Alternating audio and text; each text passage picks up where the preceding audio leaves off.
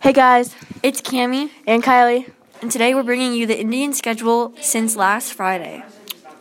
Um, so Friday, 420, they played the Orioles and they lost three to one.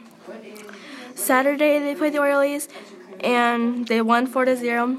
Sunday they played the Orioles and they won seven to three. And Monday they played the Orioles and they won two to one. Yeah, Tuesday they played the Cubs and they lost 10 to 3. Yesterday they played the Cubs and they won 4 1. Today they play the Mariners at 6:10 p.m. and tomorrow they also play the Mariners at 7:10 p.m. On Saturday they also they play the Mariners again at 4:10 p.m. And Sunday they play the Mariners at 1:10 p.m. Thanks for tuning in.